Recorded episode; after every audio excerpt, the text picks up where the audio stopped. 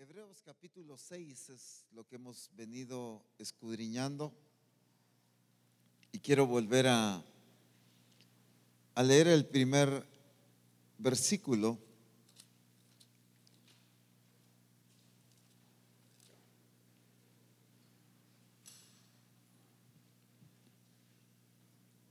Hebreos capítulo 6, verso 1.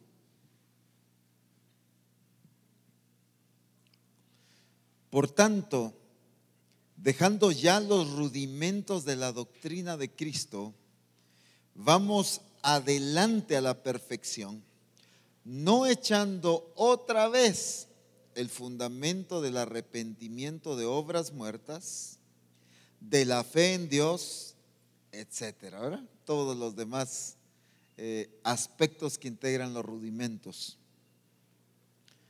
Ya he sabido, pero siempre me gusta volver a hacer un pequeño resumen por aquellos que quizá en la transmisión no han escuchado el contexto de lo que hoy vamos a hablar. Y pues hemos estado hablando acerca de la importancia de enseñar los primeros rudimentos en la etapa en que hay que enseñarlos, obviamente. Es una etapa. El apóstol Pablo dice, cuando era, cuando era niño, hablaba como niño. Eso es la etapa normal, así tiene que ser. Pero cuando ya fui hombre, dejé lo que era de niño. Eso también es lo correcto y es lo normal. Entonces el apóstol Pablo encuentra una iglesia que en su etapa de niña recibió los rudimentos. La deficiencia aquí es que en su etapa de adulta todavía seguía alimentándose de los rudimentos. Y entonces por eso dice, no volvamos a echar ese fundamento, porque ya fue dado, ya fue establecido, ya se enseñó, sino dejemos los rudimentos y avancemos a la perfección, porque esta es la base, es lo elemental. Necesitamos conocer, pero también necesitamos avanzar a un discipulado, a una enseñanza más madura ya no leche, sino alimento sólido, algo que nos lleve a la transformación y a la expresión de Cristo. El jueves pasado tocamos el arrepentimiento de obras muertas. ¿Quién recuerda que hablamos acerca de las obras muertas?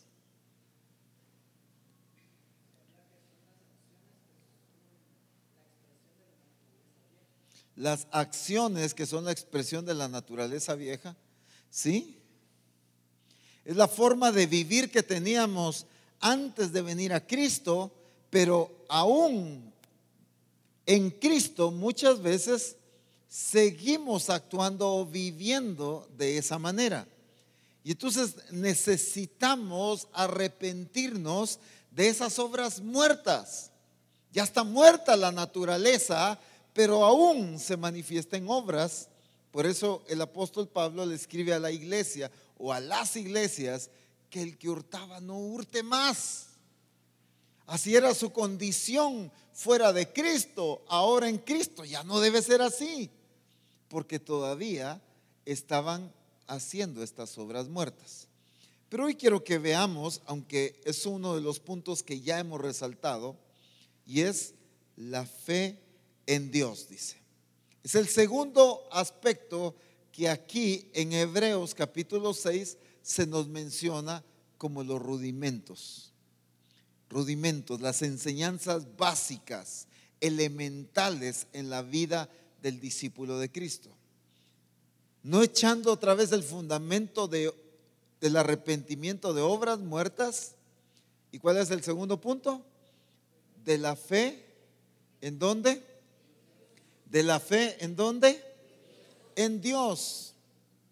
Interesante que dice de la fe en Dios. Pareciera como, ¿por qué resaltar en Dios si cuando hablamos de fe es en Dios? Pudiera decir alguien. Pero no es tan, tan así. Hoy en día el cristiano tiene fe. El problema en muchos casos es que no es en Dios. Su fe la pone en diferentes cosas. Su fe la pone en ciertas cosas que puede palpar. Su fe la pone en quizá en una medicina, quizá en un doctor, quizá en una circunstancia, quizá en un trabajo, quizá en un cheque, quizá en, en fin, en tantas cosas. Allí está puesta la fe. Y entonces, el punto básico, elemental, que un nuevo discípulo de Cristo debe ser alimentado, debe conocer y vivir, por supuesto, es que aprenda a poner su fe en Dios. Recuerden que estamos hablando de las enseñanzas que al nuevo convertido tenemos que fundamentarlo, tenemos que enseñarle. Por supuesto que si aún no estamos nosotros en ellas, pues corrijámonos nosotros también. De paso, pues aprovechamos a corregirnos nosotros, pero también a instruirnos en el discipulado básico que tenemos que darle a los discípulos recién convertidos. Este no es un manual que tengamos ahorita, pero es el entendimiento que debemos conocer que el mensaje al inconverso son las buenas nuevas de Jesucristo presentándole la fe en Jesucristo para ser salvo. Pero ya convertido tenemos que empezarle a enseñar la fe en Dios para permanecer en Dios. Una fe que lo ayuda a permanecer. Jesús mismo, aquí en Marcos capítulo 11,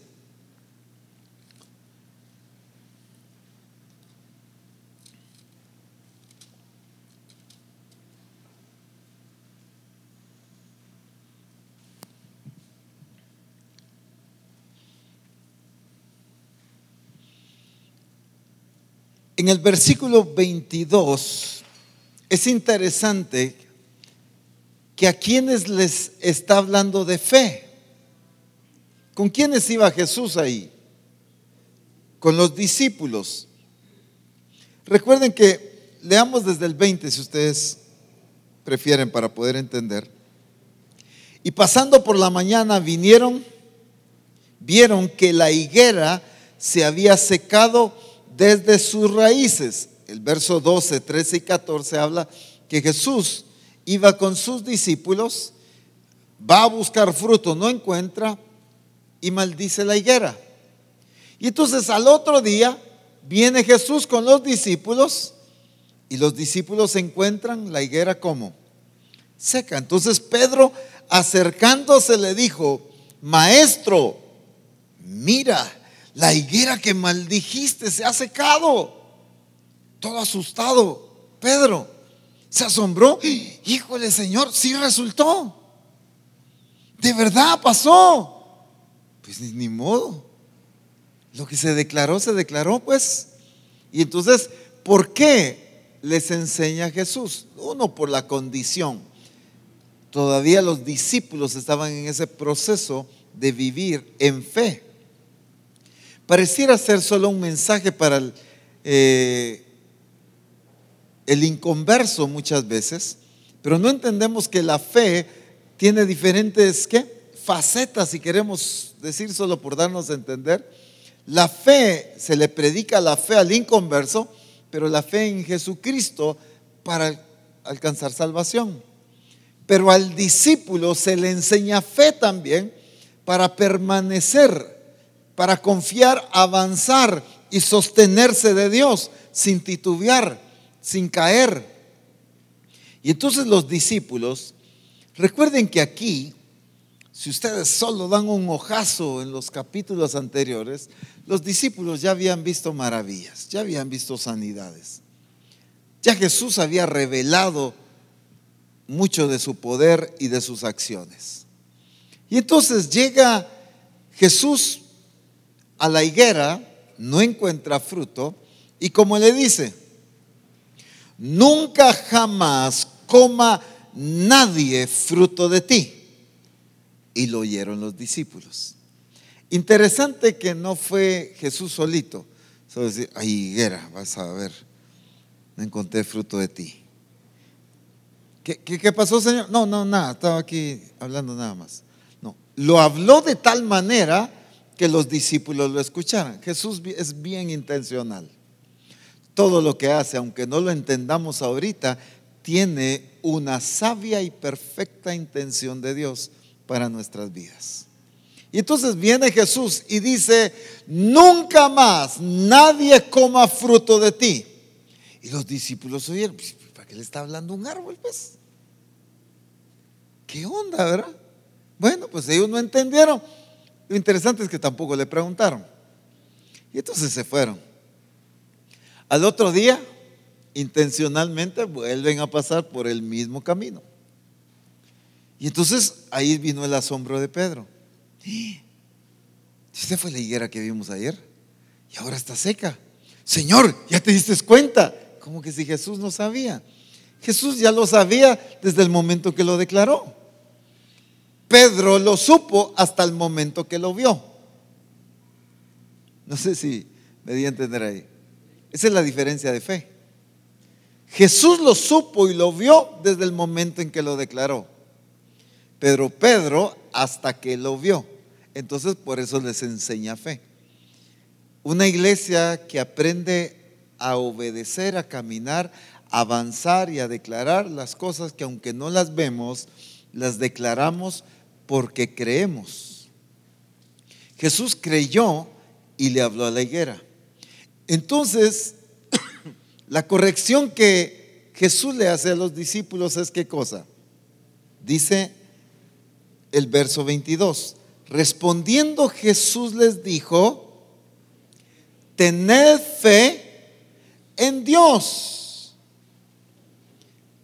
Tened fe en Dios pero si era para hablarle a un árbol. ¿Qué necesitaban comprender los discípulos? Una vida de fe, de dependencia, de creer, de confiar en Dios. No de hablar con intentos, no de declarar, eh, ¿qué? Tratando de verse a qué le pegamos. El apóstol Pablo, me encanta una expresión, dice, yo no peleo como golpeando al aire. O sea, yo no estoy gastando mis fuerzas alocadamente a ver si le pego algo. No, yo le pego al blanco, pues. Toda mi energía, mi fuerza es para pegarle al blanco. Yo no estoy tirando manadas ahí solo para ver si le cae algo. No, el esfuerzo que estoy haciendo es para alcanzar el propósito de Dios. Es algo certero. Y entonces Jesús se para ante la higuera y habla con certeza confiando en el poder del Padre. El Padre operando a través de él. Jesús no está dudando. Jesús está confiando en Dios. Pero los discípulos veían los milagros, pero todavía estaban aprendiendo a confiar en Dios. Todavía no conocían. ¿Recuerdan a los discípulos? Jesús les dice, tengan cuidado de la levadura de los fariseos cuando les dijo la palabra levadura, a los discípulos se les ocurrió pan. Y entonces revisan la mochila y dicen, estoy inventando, ¿verdad? no llevan mochila. Revisan la mochila y dicen, solo llevamos un pan. Y con razón Jesús nos habló de levadura. Ya viste, ¿por qué no trajiste? Yo no pasé por la panadería y vos, yo tampoco, yo no sé ya nos cayó, nos está regañando porque no andamos pan. Entonces Jesús se acerca a ellos y les dice, ¿cómo es que ustedes no tienen fe? ¿Cómo es que ustedes no han entendido? Recuerdan que hace unos días, meses, no sé, no sé hace cuánto había sido. ¿Recuerdan cuando les dimos de comer a cinco mil hombres? Sí, si nos acordamos, ¿cómo no? Ahí estábamos. Sí, estaba bien rico. ¿Sí se acuerdan? Sí. ¿Cuántas canastas de sobras recogieron? Doce. Oh, sí, pues. ¿Y recuerdan cuando le dimos de comer a los cuatro mil? Oh, sí, también. Estaba rico también. ¿Cuántas canastas de comida recogieron de sobra? Siete. Ah, ¿Y entonces qué pasó? ¿Ustedes tienen ojos? y no ven. ¿En qué proceso lleva Jesús a sus discípulos? Discípulos que están viendo la manifestación de Cristo, pero aún no aprenden a confiar en Dios. No solo porque regularmente uno dice, no, es que si yo viera el milagro, Padre, yo confiaría si viera el milagro. Eso es mentira. Si no, pregúntenle al pueblo de Israel. Vio milagros asombrosos y no confiaron. Pregúntenle a los discípulos. Vieron a Jesús calmar la tormenta, vieron a Jesús multiplicar la comida, vieron a Jesús sanar enfermos y aún así todavía no confiaban plenamente, ya estaban aprendiendo, eso sí, ya iban en un buen nivel, pero todavía no confiaban del todo. Por eso es que Jesús les dice, tened fe en Dios. ¿Por qué les está diciendo tengan fe en Dios? Porque todavía estaban faltantes en su fe en Dios. Tú puedes sentir que tienes fe en Dios, pero el Espíritu Santo te está diciendo hoy, ten fe en Dios porque sin duda alguna aún estás faltante de tu fe en Dios.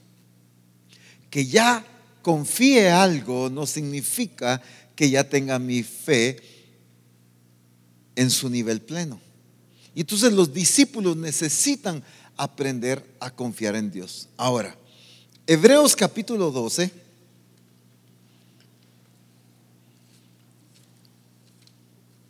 Es un pasaje, bueno, ¿cuál no? Pero, porque estoy haciendo énfasis en este, es un pasaje verdaderamente hermoso. Claro que esto lo puedo decir de 3.500 pasajes más, ¿verdad? O sea, toda la palabra es preciosa. Pero dice el verso 1, este lo voy a leer en varias versiones, ¿oyeron? Pero para primero tener el, concepto claro todos, lo voy a leer en la 60. Por tanto, nosotros también, teniendo en derredor nuestro tan grande nube de testigos, despojémonos de todo peso y del pecado que nos asedia y corramos con paciencia la carrera que tenemos por delante. Aquí va el énfasis que quiero hacer. Puestos los ojos en Jesús, el autor y consumador de la fe, el cual, por el gozo puesto delante de él, sufrió la cruz, menospreciando el oprobio, y se sentó a la diestra del trono de Dios. Considerad aquel que sufrió tal contradicción de pecadores contra sí mismo, para que vuestro ánimo no se canse hasta desmayar. Vamos a dejarlo ahí. Ahora, escúchenlo en la versión hispanoamericana. Dice, hagámoslo con los ojos puestos en Jesús. Estoy leyendo el 2 y el 3. Hagámoslo puestos, perdón, hagámoslo con los ojos puestos en Jesús, origen y plenitud de nuestra fe. Jesús que renunciando a una vida placentera, afrontó sin acobardarse la ignomina, ignominia de la cruz. Fíjese, afrontó sin acobardarse. Y ahora está sentado junto al trono de Dios. Tengan por tanto en cuenta a quien soportó una oposición tan fuerte de parte de los pecadores, si lo hacen así, el desaliento no se apoderará, apoderará de ustedes. Si hacen esto, el desaliento, ¿qué es desaliento? Desesperanza, ¿sí? Sin ánimo baja el ritmo, sí, darse por vencido, se le acabaron las fuerzas, deja de ver la meta, en resumen, perdió la fe. Esta es una persona que pierde la fe. Pero, ¿cuál es el, el punto que el Señor nos da para que no, dice, se apodere de nosotros? El desaliento. para que el desaliento no se apodere de ustedes, dice. ¿Cuál es?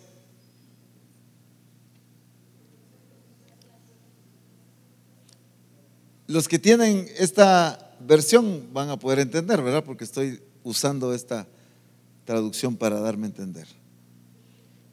¿Cuál es el punto que el Señor está diciendo aquí? En realidad son dos, pero quería ir de atrás o de adelante para atrás. El último punto que leemos ahí, ¿cuál es?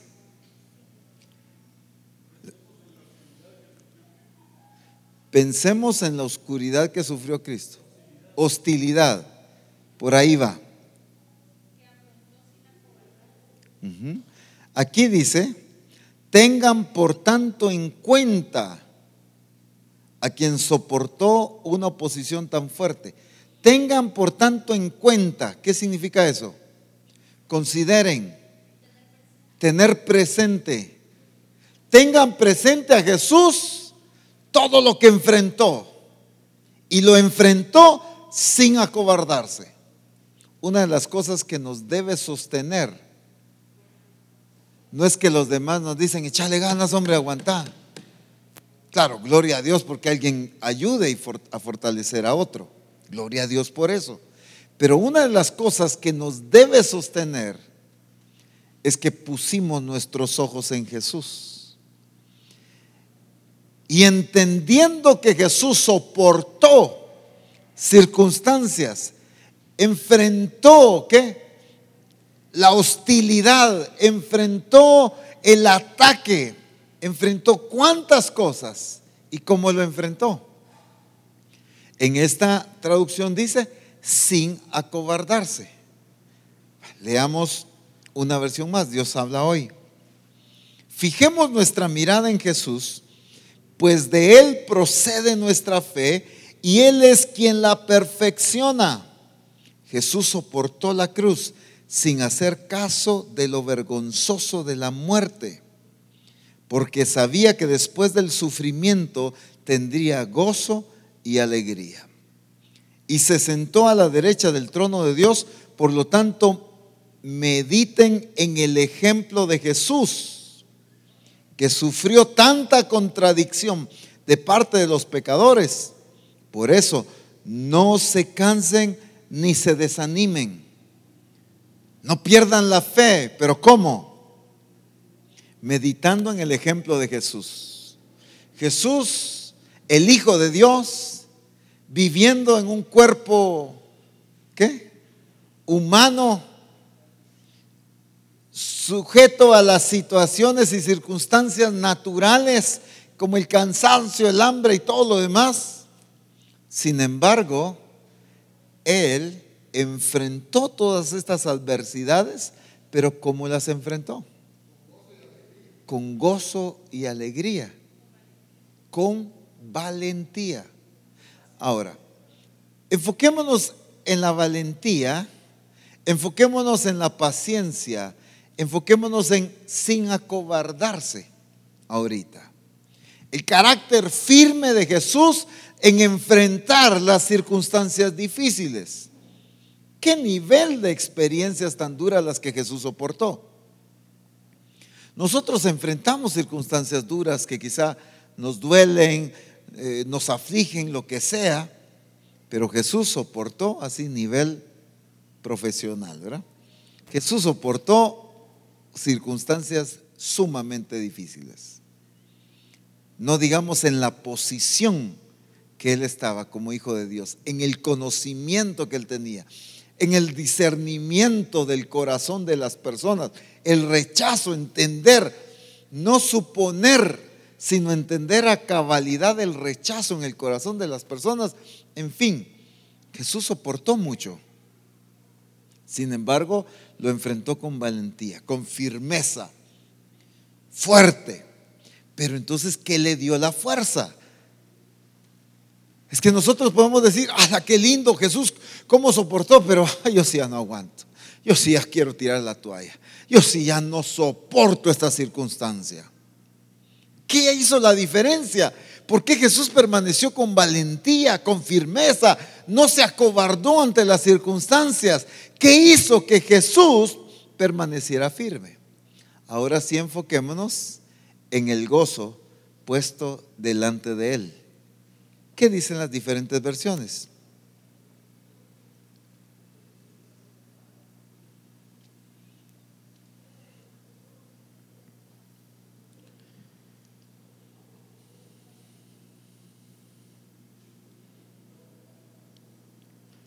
Dice esta, porque sabía que después del sufrimiento tendría gozo y alegría. Sabía que después del sufrimiento tendría gozo y alegría. Escuchen bien, Jesús sabía, pónganle atención a esto, Jesús sabía que después del sufrimiento iba a tener gozo, iba a tener alegría. ¿Qué es eso? Fe. Enfrentar la circunstancia, pero había certeza de lo que venía después. Confiando en el Padre, no solo en la soberanía del Padre, sino en la voluntad del Padre, en el plan perfecto del Padre. Está enfrentando rechazo, está enfrentando la muerte, las abusiveces de cuántas personas, el castigo, el pecado sobre él, cuántas cosas está enfrentando Jesús. Las enfrenta con valentía, pero hay algo que lo hace tener valentía. Hay algo que lo hace estar firme. Y es la fe, la seguridad que el Padre tenía todo bajo control que el Padre lo que le había dicho que iba a pasar después del sufrimiento, Jesús lo iba a disfrutar. Entonces él prácticamente tenía el entendimiento, hay sufrimiento, sí, pero el sufrimiento es temporal, porque el Padre ya me dijo acerca del gozo que voy a experimentar. ¿Cómo dice la 60? Que por el gozo puesto delante de él, sufrió la cruz. Y la hispanoamericana, como dice, afrontó sin acobardarse. No, no es ahí.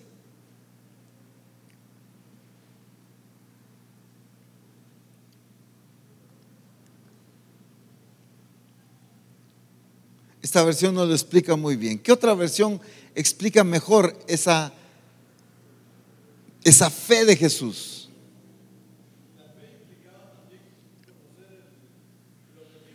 conocer el objetivo. Es que ahí está el punto.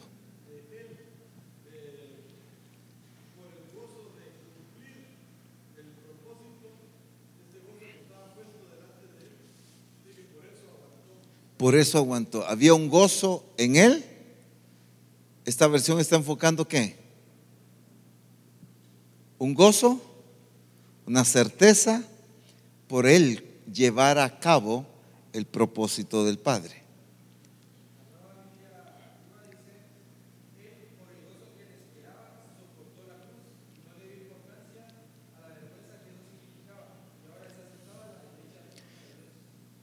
precioso por el gozo que le esperaba.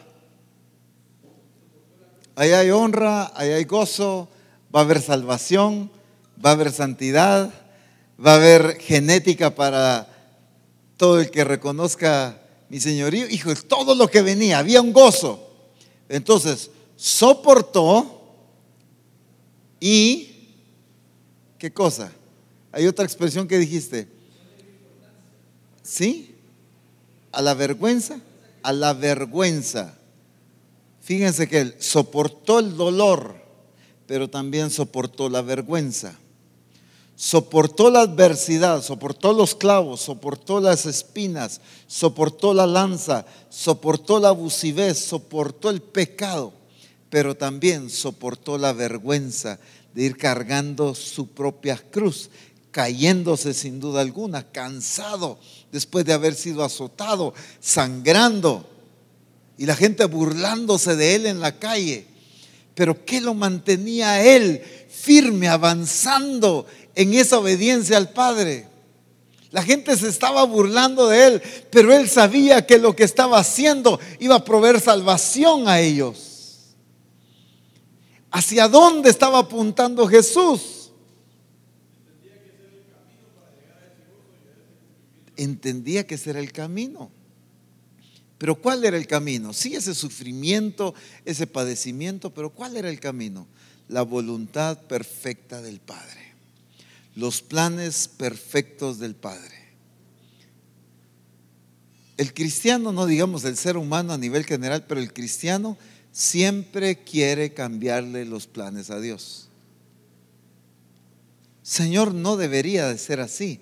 Mejor de tal manera. Señor, no hubieras permitido aquello, lo hubieras hecho de tal forma. Entonces siempre somos tan brillantes que queremos sugerirle a Dios unos planes mejores que los que Él decidió. Con eso demostramos solo la ignorancia que tenemos, ¿verdad? Porque ¿quiénes somos nosotros para sugerirle un plan mejor a Dios?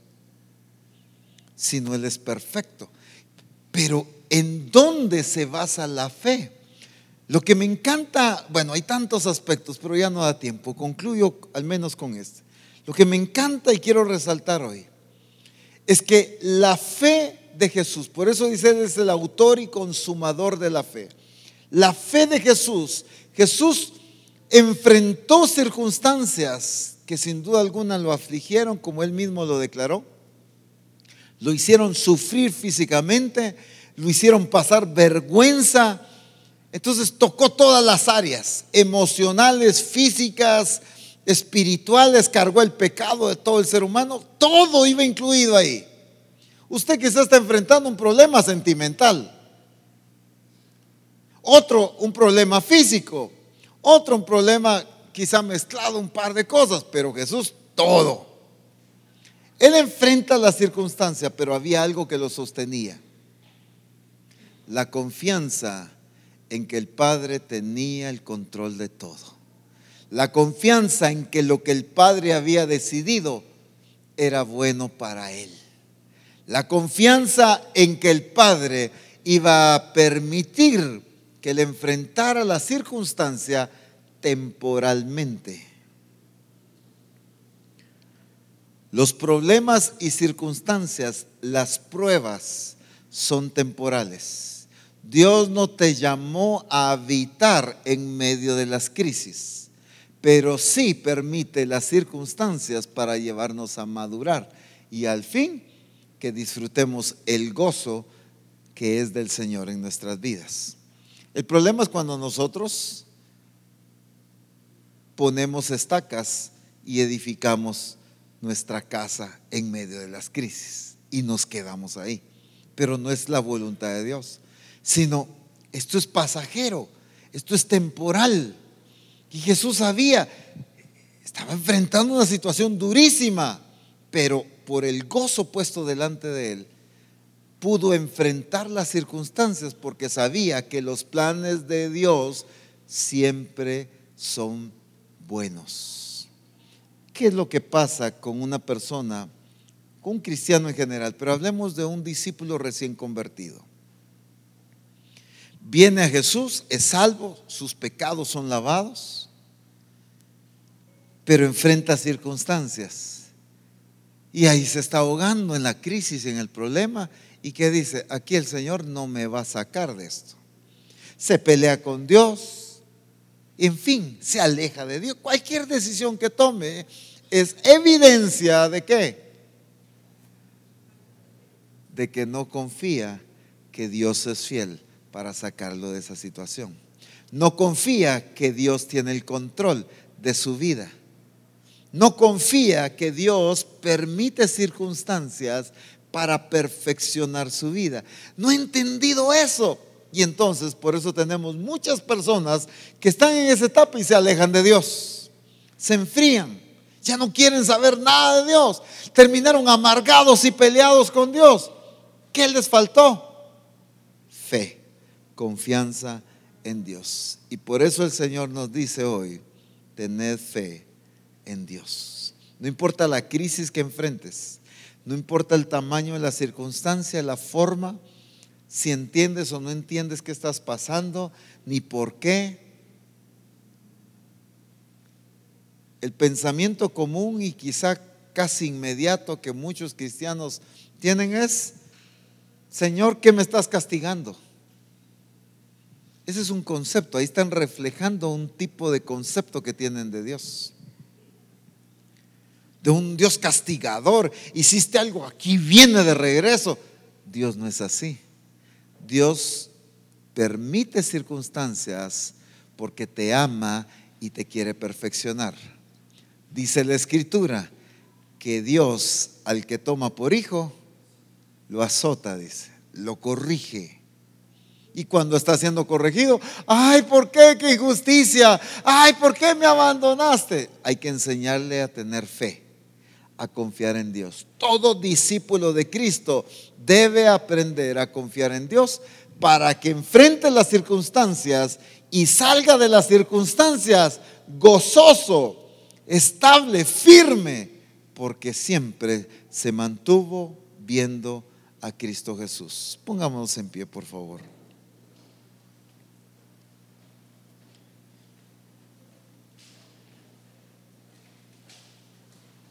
Y cuando el Espíritu Santo dice, considerad aquel, siempre recuerda que Jesús pasó circunstancias más duras que las tuyas. Y Jesús las pasó con gozo y las pasó victorioso. Y entonces dice el Espíritu Santo, al considerar eso en Jesús, eso debe fortalecerte a ti que nos fortalezca el modelo que Jesús nos dio. Pero no nos puede fortalecer si no aprendemos a poner nuestros ojos en Jesús. Por eso dice, puestos los ojos en Jesús, el autor y consumador de la fe, el cual por el gozo puesto delante de él, sufrió la cruz. Y menospreciando el oprobio, ¿qué dice? Se sentó a la diestra del trono de Dios. Ahí estaba la honra después. Eso fue temporal. Después te está riendo de la crisis. Después solo recuerdas, yo haciéndome bolas y el Señor todo lo que tenía para mi vida.